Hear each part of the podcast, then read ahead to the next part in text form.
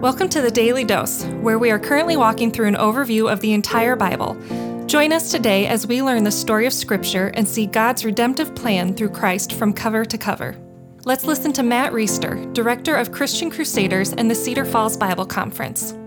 Today we're in Jeremiah 39. This is a remarkable chapter. And what I want us to be focusing on as we read through this is it's one thing to read about what's going to happen. The city is going to be overwhelmed. The people are going to be punished for their sin.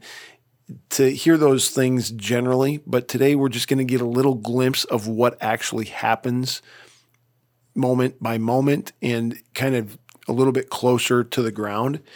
And this is destruction and punishment, the likes of which nobody wants to wish up upon anybody, but they have brought it upon themselves. The other thing I want to think about and focus on here notice the difference between how God treats King Zedekiah, who has been unfaithful, a king who has misled the people into idolatry, shaken his fist in God's face, forsaken the covenant, even though he's a leader of God's people.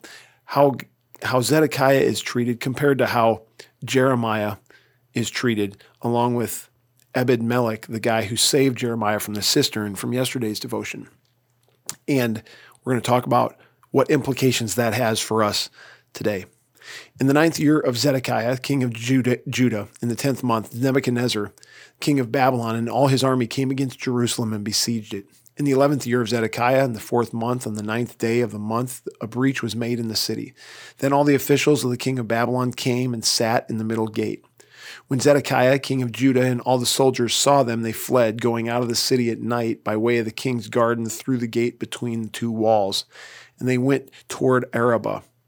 But the army of the Chaldeans pursued them and overtook Zedekiah in the plains of Jericho. And when they had taken him, they brought him up to Nebuchadnezzar, king of Babylon, at Riblah in the land of Hamath. And he passed sentence on him.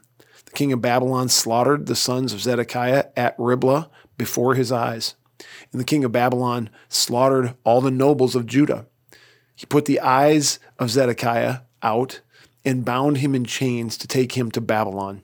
The Chaldeans burned the king's house and the house of the people and broke down the walls of Jerusalem. Pretty graphic and destructive scene. And God is not just overseeing this, He's allowing it to happen.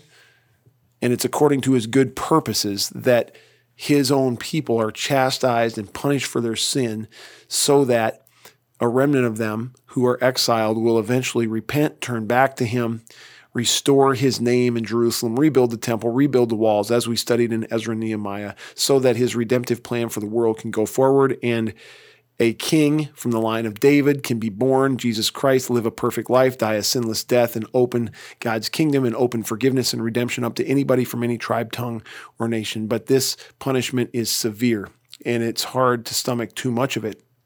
But this went on all over the place, and many, many people were very adversely affected. Verse 11. Now, this is Jeremiah's part. Let's contrast this with what we just read. Nebuchadnezzar, king of Babylon, gave command concerning Jeremiah through Nebuzaradan, the captain of the guard, saying, Take him, look after him well, and do him no harm, but deal with him as he tells you.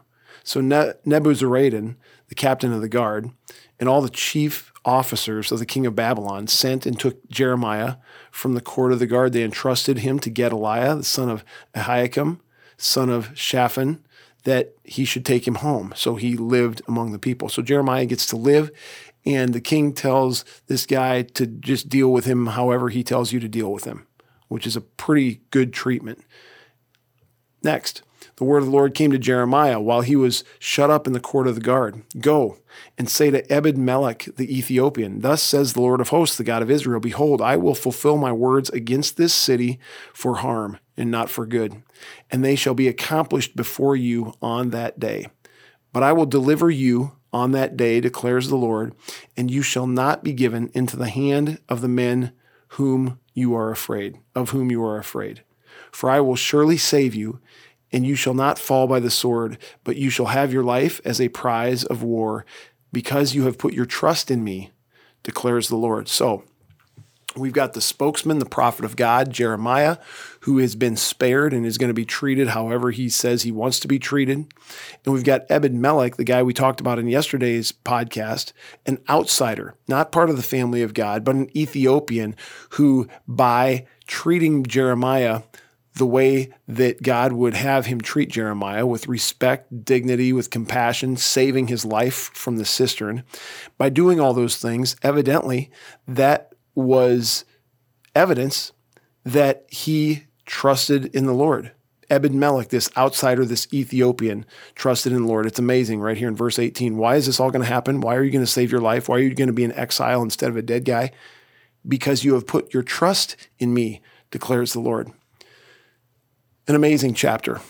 And what we see here is an indication of what we see before our very eyes right now, even in the new covenant, and that is this that uncovered sin, undealt with sin, sin that is not turned from, people who are unrepentant in their sin are going to be punished very, very harshly by a just and holy and righteous God who must, by virtue of his very character, severely punish sin. That's exactly what happened to Zedekiah. And it's unbelievable because Zedekiah is part of the family of God, the chosen nation. He's a leader of them, a king of them. But he's unrepentant. He's shaking his fist in God's face, and his sin is not covered.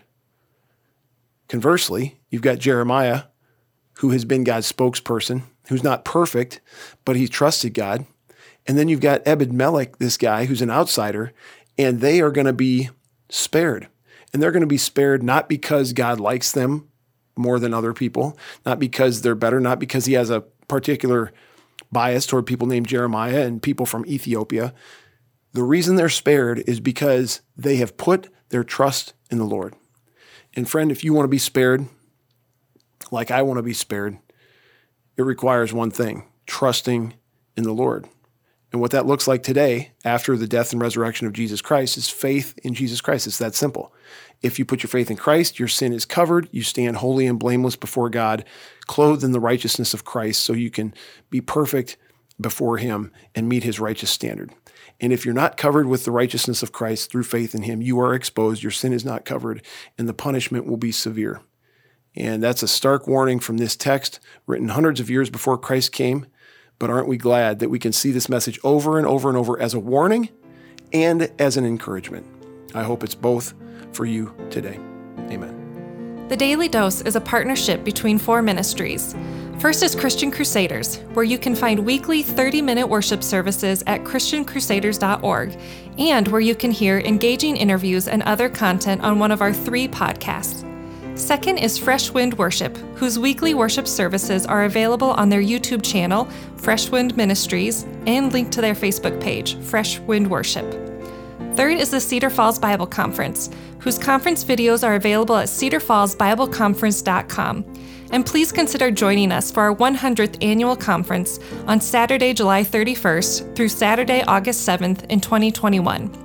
If you or someone you know could benefit from an anonymous online Christian mentor, please visit issuesiface.com, which is provided by Power to Change Digital Strategies, our fourth partnering ministry. Please subscribe to this podcast, leave a five star review, and prayerfully consider financially supporting one of our partnering ministries. And check our episode notes for links and more details. Thank you for listening, and may God richly bless you.